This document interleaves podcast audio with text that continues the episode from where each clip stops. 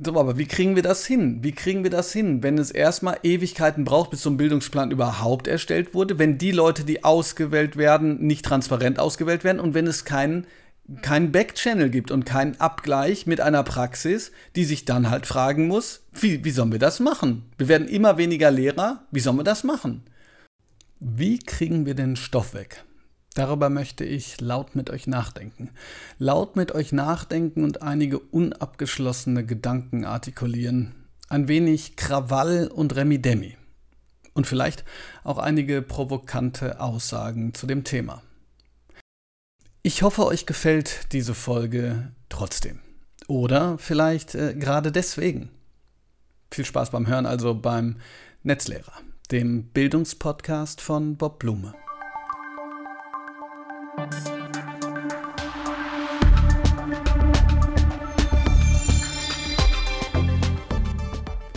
Ob das Ganze dann so provokant wird, weiß ich gar nicht. Ich mag es vermuten bei dem einen oder anderen, der den Podcast hört. Allerdings muss ich dazu sagen, dass ich diesen Podcast nicht so aufnehme, wie man es denken kann, dass ich erst den Hauptteil aufnehme und das dann anteaser, mache ich manchmal auch so.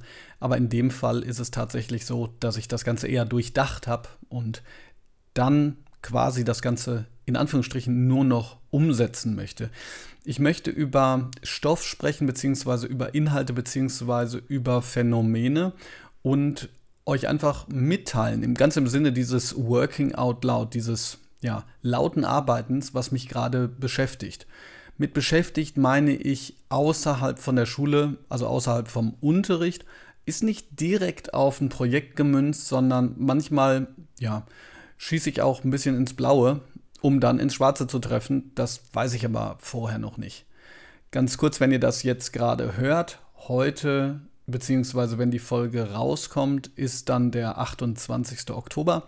Am 16. November, das ist ein Mittwoch, ist der Lehrermedientag. Da darf ich eine Keynote beisteuern, die kurz und knackig eine halbe Stunde geht und sich mit der Frage beschäftigt, wie wir Schülerinnen und Schüler quasi aus dieser Konsumhaltung rausbringen und sie aktiv mit einbeziehen. Da seid ihr natürlich herzlich eingeladen. Ansonsten kann ich euch auch einladen, nochmal das Hörbuch zu hören, wenn ihr neu dazugekommen seid zu den zehn Dingen, die ich an der Schule hasse und wie wir sie ändern können. Das sage ich auch und vor allen Dingen deshalb, weil da einige Dinge geklärt werden, die jetzt gerade hier auch eine Rolle spielen. Ja, das Thema Stoff bzw. Phänomene, das spielt eben in besagtem Buch natürlich eine große Rolle. Aber diejenigen von euch, die das Buch gelesen haben, wissen, dass ich es mir nicht ganz so einfach mache. Ich will jetzt nicht sagen, dass sich es alle einfach machen, die sagen, okay, wir brauchen sozusagen grundsätzlich in Anführungsstrichen nur quasi Metakompetenzen, ne? die 4K des Lernens, Kooperation, Kommunikation, kritisches Denken und Kreativität. Es ist durchaus, finde ich, nachvollziehbar und wichtig und auch sinnvoll, quasi solche Metakompetenzen zu formulieren. Das grundsätzliche Problem, das ich damit habe, ist, dass aus meiner Sicht manches davon zu unkritisch gesehen wird. Also ähm, ich mache jetzt quasi mal den teuflischen Move und sage, Verschwörungstheoretiker von QAnon würden von sich wahrscheinlich nicht nur behaupten, dass sie kritisch denken, wissen, das tun sie nicht. Also, oder das tun sie auf eine Art und Weise, die gesellschaftlichen riesigen Schaden anrichtet. Aber grundsätzlich sind die sowohl kreativ, als auch kooperieren sie, als auch kollaborieren sie. Denn die Frage jetzt in Verschwörungs- ähm, Zirkeln, cui bono, wer profitiert und dass man eine Frage stellt und die so offen lässt und alle Mitglieder sollen da so mitbasteln wie bei so einem Billigregal, ist ja quasi konstituierend für solche Formen von Verschwörungstheorien. Und wenn wir uns da die Frage stellen, was ist der Unterschied zu gesichertem Wissen, dann sprechen wir schon über Wissen. Und wir sprechen über gesichertes Wissen. Wir sprechen bei gesichertem Wissen immer auch über Methoden, ähm, über Methoden dieser Wissenserschließung und natürlich auch über die Wandelbarkeit von Wissen, sobald es neue Erkenntnisse gibt. Das sind ja alles Dinge, die zum Beispiel bei, ich sage jetzt mal, esoterischem Glauben eher keine Rolle spielen. Wenn man an irgendwas glaubt, dann ähm, geht es eben weniger darum, dass das widerlegbar ist. Und gleichzeitig ist eben dieses gesicherte Wissen und dieses methodisch aufbereitete Wissen natürlich auch an Formen von Autorität gebunden, insofern als dass nicht alles, was als gesellschaftlich anerkanntes, gesichertes Wissen bekannt ist, nachgeprüft werden kann. Ja, also dass es die Relativitätstheorie gibt, das glaube ich. Das kann ich nur glauben, das kann ich nicht nachprüfen. Das heißt, ich muss mich an einer ähm, Autorität orientieren.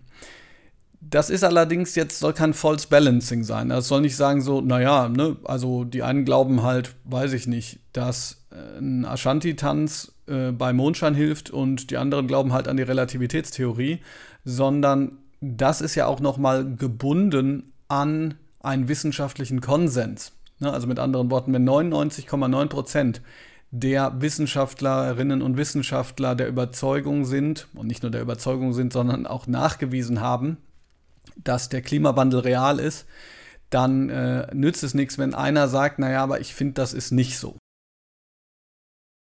Warum beschäftige ich mich so lange damit? Nun ja, weil ich zeigen wollte, dass selbst diejenigen von ja, ich muss ja sagen uns, weil, wie ich das gesagt habe, grundsätzlich finde ich ja diese Idee von, ich sage jetzt mal Metakompetenzen, aber jedenfalls diejenigen, die solche Kompetenzbereiche für, ich sage jetzt mal, wichtiger halten und sie damit Gegenüberstellung von dem Faktenwissen oder dem trägen Wissen, ja damit konfrontiert werden müssen, dass dieses Wissen eben auch wichtig ist, um Anker zu haben, an denen man dann eben diese Fähigkeiten trainieren kann.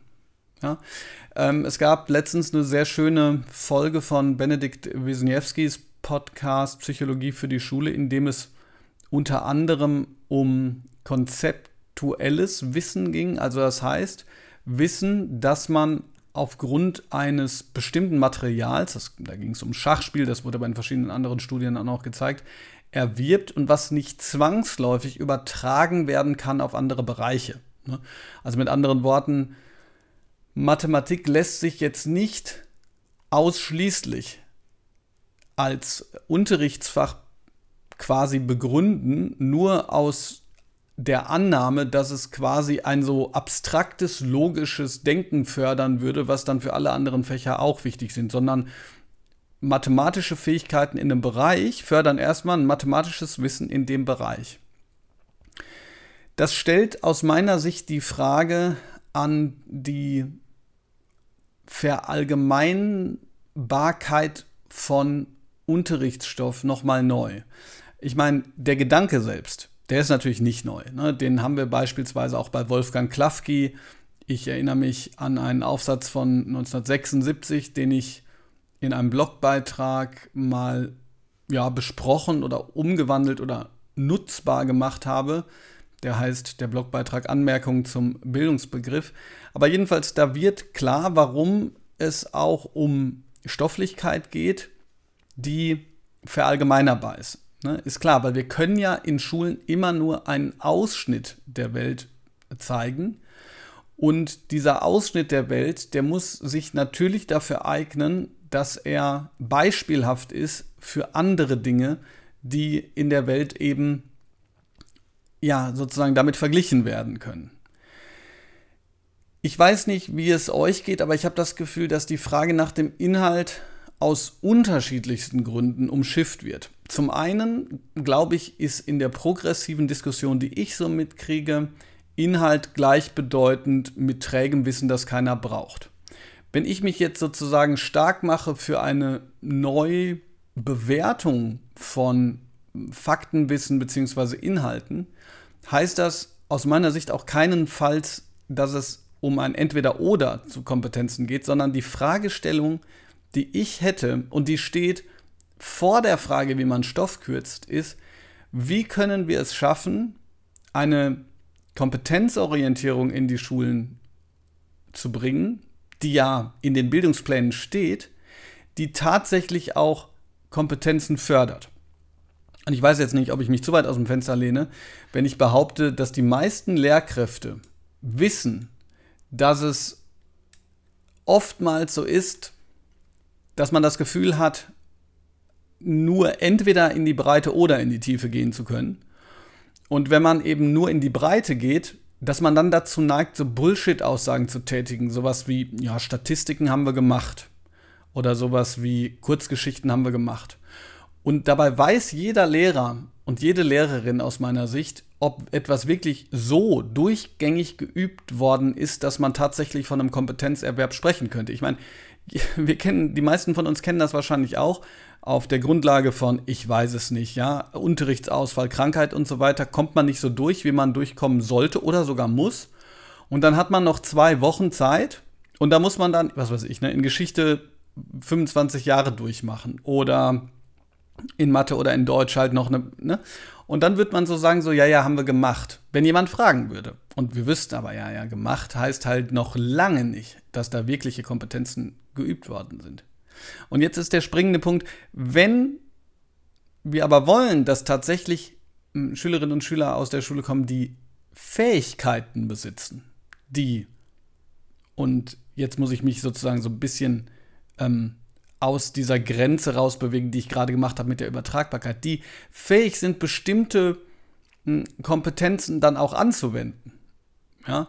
Also zum Beispiel, ähm, ich würde jetzt nicht zwangsläufig sagen, jeder, der ein Gedicht interpretieren kann, kann auch einen Mietvertrag verstehen. Aber jeder, der es gelernt hat, sorgfältig zu lesen, kann sorgfältig lesen. Und, ne, also Unterschied, also konzeptuell sorgfältiges Lesen heißt natürlich auch, dass das eher übertragbar ist.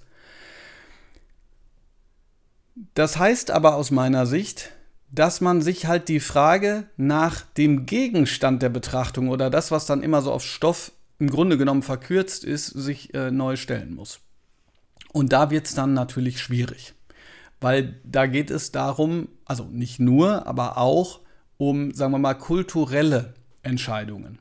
Ich bin ja zum Beispiel, und da wird es jetzt noch provokanter, ich weiß gar nicht, hat sich jemand von euch schon jetzt provoziert gefühlt in diesem Podcast, in diesem ähm, Monolog, den ich gerade führe? Ich weiß es nicht, aber ich bin ja zum Beispiel ein Fan vom, vom Faust. Und mir ist durchaus klar, dass der Faust, ich sag jetzt mal von ähm, aus unserer Gegenwart betrachtet, problematische äh, Teile hat. Aber meine Frage wäre sozusagen dann eher, wie viele Perspektiven eröffnet werden können. Gleichzeitig, also Perspektiven auf Literatur, auf menschliche Beziehungen, ja, es gibt beispielsweise Neubewertungen von Gretchen, die durchaus herausarbeiten, was für eine starke Frauenfigur sie ist, zum Beispiel. Aber es bleibt natürlich von einem Mann geschrieben und so weiter und so fort. Gleichzeitig würde ich natürlich dafür plädieren, ähm, Literatur von Frauen mehr einzubeziehen. Ja, momentan, glaube ich, gibt es ein Ungleichgewicht.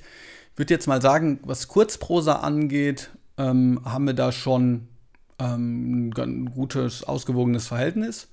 Aber da geht natürlich noch mehr. Aber nochmal, die Frage stellt sich aus meiner Sicht dann doppelt, ähm, wie man sozusagen Inhalte herausarbeiten kann, die man für die verschiedenen Kompetenzbereiche, die tatsächlich in die Tiefe gehen, fruchtbar machen kann. In Geschichte beispielsweise, und jetzt muss man immer sagen, leider, ne? Geschichte kann man ja nicht sagen. Geschichte, Gymnasium, Baden-Württemberg. Besteht die Tendenz, dass ich, also die Tendenz würde ich wahrnehmen, dass eine Art von Umdenken stattgefunden hat, das aus dem Kämmerlein total sinnvoll ist. Also, ne, weg von der Geschichte von, von Männern, die Entscheidungen treffen, zum Beispiel. Ja, das ist ähm, äh, aber nicht, nicht erst seit sozusagen 2010, sondern es ist, glaube ich, schon seit den 80er, 90er Jahren. Das müsste ich jetzt mal nachrecherchieren. Also nach dem Motto, es geht nicht darum, welcher Mann hat welche Entscheidungen getroffen, sondern es geht um einen gesamtgesellschaftlichen Blick, Mentalitätsgeschichte. Äh, das ist nachvollziehbar und es ist auch nachvollziehbar, dass man als Beispiel die 1848er Revolution, als die Menschen auf die Barrikaden gehen und Demokratie fordern und so weiter, eben nicht nur in einer deutschen Perspektive betrachten will, sondern in einer europäischen. Ja, dass man den Blick nach Frankreich richten soll, dass man den Blick nach ähm, Polen richten soll. Jetzt gerade richtet, ähm, ist es natürlich auch so, dass die Ukraine sich anbietet. Nur es bleiben halt zwei Stunden Geschichte in der Woche, die dann ab und zu mal ausfallen. Das heißt, wir haben dann nur die Möglichkeit, in die Breite zu gehen. Es ist nur ein Panorama. Das Problem ist, wenn man geschichtlich in die Breite geht und nicht in die Tiefe, dann wird es für Schülerinnen und Schüler willkürlich, weil die ja noch nicht das Referenznetz an Wissen haben, das man hat, wenn man das Fach studiert hat. Ja, sondern wenn dann halt da vier Sätze zu Friedrich II. stehen, dann bleiben das die einzigen vier Sätze, die sie je über Friedrich II. gelesen haben. Und dann kann man jetzt sagen, ja gut, äh, braucht man auch nicht mehr, das ist eine Diskussion wert. Aber es passt aus meiner Sicht nicht. Und es passt aus meiner Sicht vor allen Dingen deshalb nicht, weil ja immer noch Sachen dazukommen. Immer noch Sachen dazu tun, dazukommen. Ja, ähm, und das immer wieder aufzuzählen, das, das macht mich langsam auch müde, aber ne, Integration, Inklusion, ähm, Digitalisierung und ein zunehmender Bedarf aus meiner Sicht an pädagogischem Arbeiten, gerade jetzt nach Corona, ja, an, an ein Arbeiten, was nicht zwangsläufig orientiert ist an einer stofflichen Progression, sondern wo es auch um menschliches Miteinander geht. Und gleichzeitig steht in den Bildungsplänen ja genau das drin, also da steht drin, Bildung für nachhaltige Entwicklung ist Leitperspektive. Da steht drin, Demokratieerziehung ist Leitperspektive. In Baden-Württemberg jetzt. Ne? Ich weiß nicht, ob das in allen anderen Ländern auch so ist. Und auch hier, ich weiß nicht, ob ich das immer übertragen kann, denn das ist ja auch anekdotische Evidenz, obwohl ich das natürlich versuche auch zusammenzutragen. Aber auch hier muss man sagen, naja, ähm, aber man, man kommt ja nicht dazu man kommt ja nicht dazu. Man kommt sozusagen nicht zu den Dingen, die gesamtgesellschaftlich so wichtig sind, dass sie ja, für eine Gesellschaft lebensnotwendig sind. Denn wenn wir aus Schulen junge Menschen entlassen, die rückblickend der Überzeugung sind, dass sie nichts Nützliches gelernt haben, und vor allen Dingen sich ohnmächtig gefühlt haben über so viele Jahre oder unwirksam, dann haben wir ein echtes Problem. Weil das natürlich der Boden ist für ja, Leute, die sagen so, okay, du hast dich ohnmächtig gefühlt, wir machen euch wieder mächtig, wir holen euch da raus, wir ähm, sind aktiv. Ne? Und damit meine ich jetzt sozusagen die Bösen. Ich glaube aber gleichzeitig, und das ist der Bogen, den ich so ein bisschen schlagen möchte, nicht, dass das besser würde, wenn, äh, wie jetzt dann teilweise vorgeschlagen wird, sozusagen Schülerinnen und Schüler einfach alles aussuchen. Einfach lass die machen, also ne, lass die in so einen Raum gehen, der heißt dann irgendwie total cool, ne? Der heißt dann irgendwie so Makerspace, der heißt dann irgendwie Aktivitätenraum und so und alle suchen einfach nur das raus, was sie wollen. Das funktioniert nicht. Erstens funktioniert das nicht aus rein, ich sag jetzt mal, ähm, entwicklungspsychologischer Sicht. Ja, also klar, wenn man, wenn man einen Schlüssel hätte von, von zehn Schülern und fünf Betreuern, dann möglicherweise, dann kann man sagen, okay, was willst du aussuchen, dann begleitet man, begleitet man und so weiter und so fort. Und ich bin ja ganz stark für Individualisierung. Aber ich bin nicht der Auffassung, dass es keine Standards mehr geben sollte. Standards helfen ja da, dazu, ähm, eine Zielorientierung zu haben. Aber die Frage ist halt, welche Zielorientierung ist wichtiger? Dass sich jemand wirksam fühlt oder dass er die 27. Kurvendiskussion macht. Und Kurvendiskussion finde ich da ein super Stichwort, weil ich habe in den letzten anderthalb Wochen mit gleich zwei Mathematikern gesprochen. Einer ist im Schulleitungsteam und einer ist nicht nur an der Uni und ist gerade im Studienjahr, also, im, also er ist sozusagen in der, er, kann gerade ganz viel lesen und studieren, sondern war auch in der Bildungsplankommission. Und beide sagten mir, mit dem Blick auf die Mathematik, dass man Sachen rausschmeißen muss. Und zwar, weil, weil interessanterweise es nicht nur so ist, dass diese Dinge, Kurvendiskussionen, es ist nicht nur so, dass die keine Rolle spielen, ähm, wenn man dann hinterher halt kein Mathe studiert. Ja, das ist klar, das wissen wir alle. Sondern die spielen noch nicht mal im Mathe-Studium wirklich eine Rolle. Also der, der Professor hat gesagt, also Analysis hat er äh, danach nie wieder gebraucht. Und wenn man sozusagen noch nicht mal das braucht, wenn man hinterher das Fach studiert, ja, dann wird es langsam albern. Ne? Deshalb interessiert mich auch folgende Frage so sehr. Erstens hat mich interessiert, wer macht diese Bildungspläne eigentlich? Und zweitens hat mich interessiert, wie werden denn Niveaustufen oder Zielkompetenzen festgelegt? Und wer die macht, das kann man nachgucken und da gibt es Regelungen. Was interessant ist, ist, dass bei diesen Regelungen und bei der Besetzung nicht transparent ist, wer da reinkommt. Ne? Und also ich gebe ich geb ein Beispiel. Ähm, in dieser Kommissionsarbeit, die der Professor da gemacht hat, mit dem ich gesprochen habe, da ähm, hat das wohl gut geklappt. Die haben zu viert zusammengearbeitet. Da waren zwei Leute aus der ähm, aus dem, aus dem Univers universitären Kontext, zwei Leute aus dem Seminarkontext. So. Das ist dann, ich sage jetzt mal, hierarchisch gegliedert, was ja theoretisch auch okay ist. Ne? Also ähm, kannst ja nicht jeden, ähm, da, ich sage mal in Anführungsstrichen, der Hergelaufenen jetzt am Bildungsplan setzen. Das Problem ist aber gleichzeitig aus meiner Sicht, dass man dann natürlich meistens, also Hierarchie bedeutet sehr, sehr viel Arbeit. Das bedeutet natürlich Prestige. Das bedeutet natürlich, dass jemand theoretisch eine Koryphäe sein kann in dem Gebiet, kann aber eben auch bedeuten, dass der Abgleich mit der Basis nicht mehr da ist.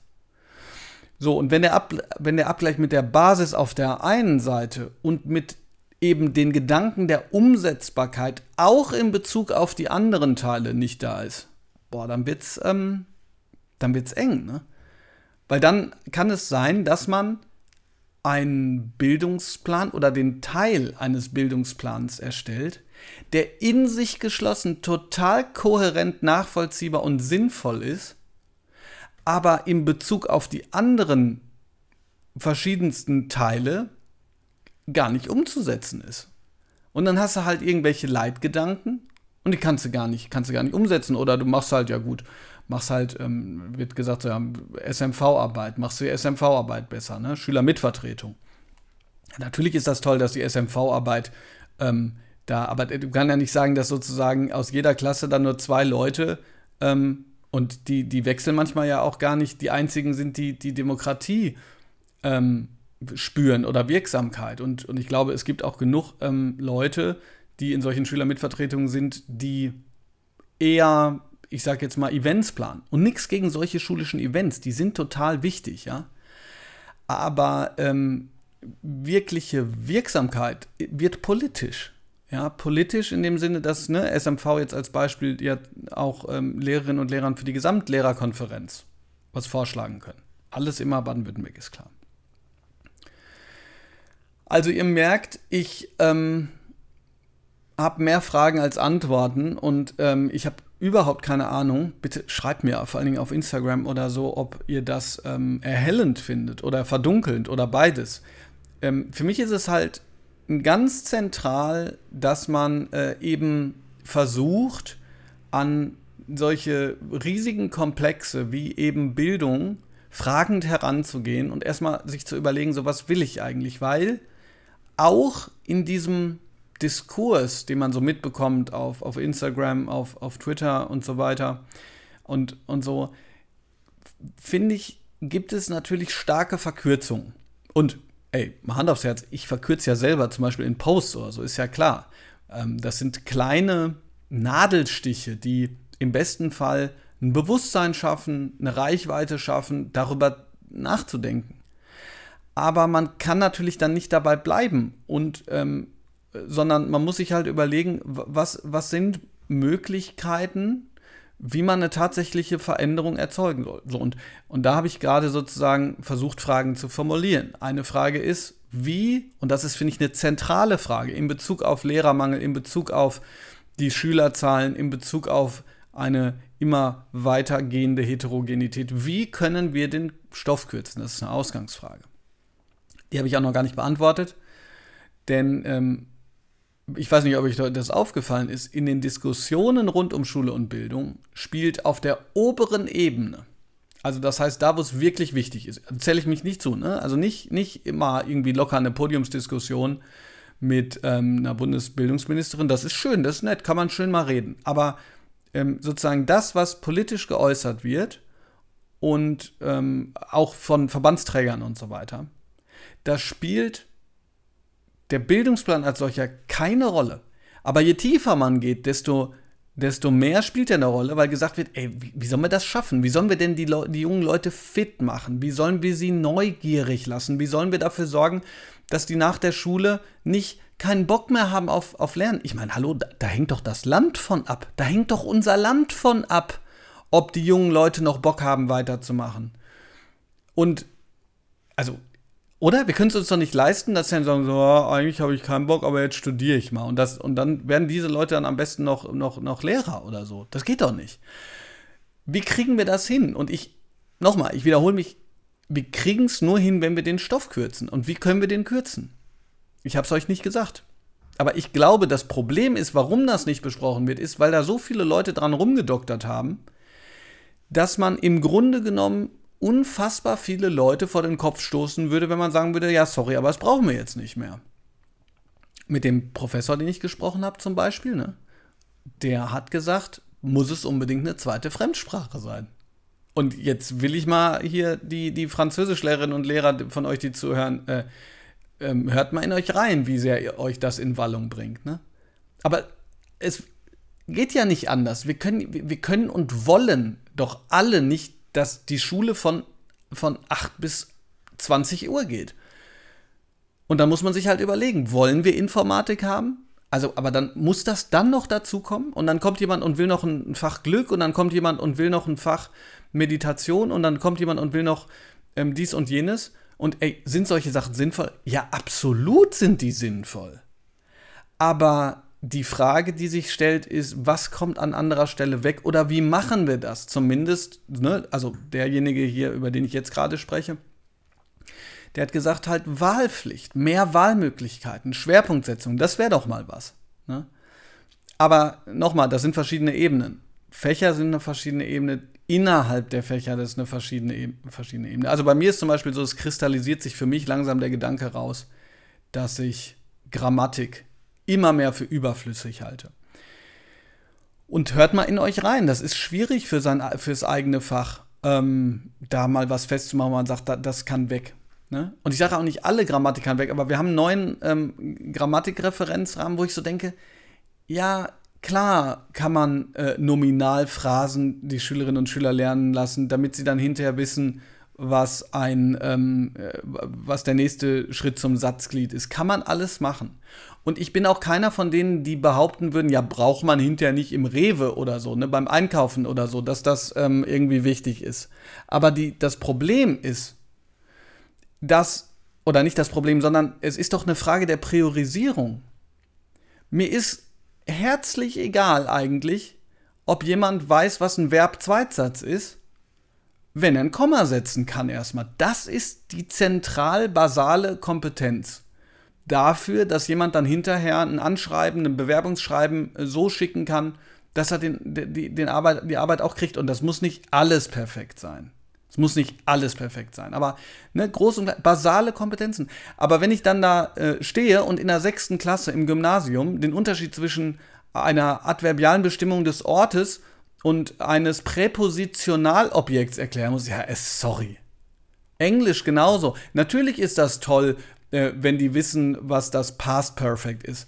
Aber, aber ganz ehrlich, wenn wir im Abitur da sitzen, ähm, das Past Perfect wird so gut wie gar nicht gebraucht. Ich bin froh, wenn die dann he, she, it, es mit, muss mitmachen und nicht falsch verstehen. Es gibt Schülerinnen und Schüler, die richtig gut Englisch können. Ja, das hat sich Baden-Württemberg auch irgendwann mal auf die Fahne geschrieben. Das liegt einfach daran, dass die halt ihre Netflix-Sachen gucken. Ah, und jetzt sind wir was ganz Heißem auf der Spur. Also, die machen das freiwillig, weil sie wollen und weil sie Interesse daran haben. So, aber wie kriegen wir das hin? Wie kriegen wir das hin, wenn es erstmal Ewigkeiten braucht, bis so ein Bildungsplan überhaupt erstellt wurde, wenn die Leute, die ausgewählt werden, nicht transparent ausgewählt werden und wenn es keinen kein Backchannel gibt und keinen Abgleich mit einer Praxis, die sich dann halt fragen muss, wie, wie sollen wir das machen? Wir werden immer weniger Lehrer, wie sollen wir das machen? So, ich weiß es nicht. Ich, ich kann es euch nicht sagen. Ähm, ich glaube aber, dass eben dies, dass, ähm, dieses mantraartige Wiederholen von dieser Problematik wichtig ist.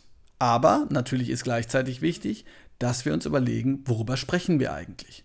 Und mit über, worüber sprechen wir eigentlich, meine ich, dass ich ja mich gerade klar abgegrenzt habe. Das ist einer der Gründe, warum dieses, das Buch von mir beispielsweise auch für konservativ ähm, gehalten wurde und wird. Weil ich eben nicht sage, ja, wir, wir öffnen jetzt alle Pforten wir machen jetzt nur noch Homeschooling, lese ich auch, ja. Nee, nee, also einen staatlichen Erziehungsauftrag äh, im Sinne einer demokratischen Erziehung, das finde ich schon absolut richtig. Ob das mit, mit oder ohne Beamten geht, da können wir uns nochmal drüber sprechen, aber das finde ich schon wichtig. Standards finde ich schon wichtig. Inhalte, Fakten und vor allen Dingen das Wissen über die Art und Weise, wie das zustande kommt, das finde ich schon wichtig. Weil ansonsten sind wir in, Willkür, in, in, in einem willkürlichen Rahmen. Aber über die Sachen müssen wir auch sprechen. Und zwar sozusagen an, an, an höchster Stelle. Und da wird es dann schwierig, weil, das wisst ihr selber, Bildung hat ja keine richtige höchste Stelle. Also wir haben 16 höchste Stellen in Bezug auf die Kultusministerinnen und Kultusminister und dann äh, sozusagen in jeder Ebene kommen natürlich noch Leute dazu. Ja. Es ist ähm, wahnsinnig schwierig. Ich äh, habe schon mal äh, gesagt, dass ich es immer schade finde, äh, dass man für alles Mögliche mutig sein muss. Ich glaube, wir müssen mutig sein als Lehrerinnen und Lehrer, egal auf welcher Ebene. Und ähm, mutig sein he heißt eben, neue Wege zu beschreiten, auszuprobieren und sich auch erlauben zu scheitern. Und dann halt laut darüber sprechen. So. Also laut darüber sprechen mit, mit Reichweite und, und Publikum und so. Das glaube ich schon. So, ich habe keine Ahnung. Also schreibt mir wirklich gerne. Habe hab ich jemanden provoziert mit der einen oder anderen Aussage? Keine Angst, ich will Frank Französisch nicht, ähm, nicht abschaffen. Das war äh, jetzt jemandem in den Mund gelegt, aber ist ein Beispiel. Ne? Und wo, wo, wo können wir Sachen wegnehmen? Lyrik. Ich liebe Lyrik. Ich finde Lyrik total toll. Jeder liebt Lyrik, wenn es halt ein Lied ist, wenn Musik drunter ist. Keiner liebt es, zu, äh, das zu, zu ähm, analysieren und zu interpretieren. Müssen wir das? Warum müssen wir das? Als Kulturzugang? Naja, wenn ich einen Kulturzugang will, dann muss ich doch die, die Schülerinnen und Schüler so mit Lyrik beschäftigen lassen, dass die hinterher, wenn sie aus der Schule kommen, nicht das Kotzen kriegen, wenn sie in, ähm, in, einen, ähm, in, einen, in eine Bücherei gehen und ein Lyrikband sehen. Dann will ich doch, dass sie sagen, ah Mensch, da haben wir damals dieses geile Projekt gemacht. Das ist doch toll, Lyrik. Aber doch nicht, aber doch nicht, dass man es nach Schema F durchinterpretieren muss. Wie kriegen wir das hin? Ich weiß es nicht. Warum sind die Bildungspläne so starr? Ich weiß es nicht. Wie werden die Kommissionen ausgesucht? Ich weiß es nicht, ich weiß es nicht, ich weiß es nicht. Aber es ist spannend. Und äh, ich finde, wir sollten da dranbleiben. So. So viel zu dieser Folge jetzt. Ich lasse euch da jetzt einfach mitstehen und bald gibt es dann wieder vielleicht auch mehr Antworten als Fragen. Aber um das nochmal abschließend zu sagen, ich finde Fragen wichtig. Ich finde Fragen auch in der Schule wichtig und wir beschäftigen uns zu wenig mit Fragen. Es kommen beispielsweise oftmals Schülerinnen und Schüler auf mich zu, die sagen, ähm, ob ich eine Liste hätte für ihre GFS. Also da können die sich, also ne, das ist die ähm, so eine Art Referat, ähm, äh, Feststellung von Schülerleistung, gleichwertige Feststellung von Schülerleistung, die zählen halt so viel wie eine, wie eine Klassenarbeit. Dann haben sie mal die Möglichkeit, was auszuwählen und dann können sie nicht. Warum? Naja, weil wir es ihnen abgewöhnen. Und dann kommen die und denken, und dann sage ich, dass sie eine Frage ans Thema stellen, und dann denken die, sollen die Frage ans Thema stellen, bevor sie sich eingelesen haben. Und Quatsch. Man liest sich erst ein und kommt dann zu einer Frage. Das ist ja das Spannende. Ähm, weiß nicht, also äh, Doktoranden oder so, die brauchen manchmal Ewigkeiten, bis auch zu einer Frage zu kommen. Das ist Wissenschaft. Ja? Deshalb war ich so traurig, als Olaf Axel Buro, den habe ich letztens in einem Vortrag gehört, gesagt hat, dass da auch Lehramtsstudentinnen und Studenten zu ihm kommen und, und sich da Themen geben lassen. Nee, das ist, das sollte man beherrschen, wenn man studiert hat, zu einer Frage zu kommen. So. Kinders, ich hoffe, es hat euch ein bisschen Spaß gemacht. Äh, habe mich teilweise ein bisschen in Rage geredet, aber mich beschäftigt das weiter und äh, gucken wir mal, was daraus wird. Ne? Ich ähm, glaube, das kann sehr fruchtbar sein, da weiter drüber nachzudenken. Das werde ich auch tun. Ihr werdet dabei sein. Und ja, ich freue mich, wenn ihr das auch aktiv seid und wenn ihr mir Rückmeldungen gebt, wenn ihr das abonniert, wenn es euch Spaß macht und so weiter und so fort. Wir hören voneinander. So, bis ganz bald. Ciao.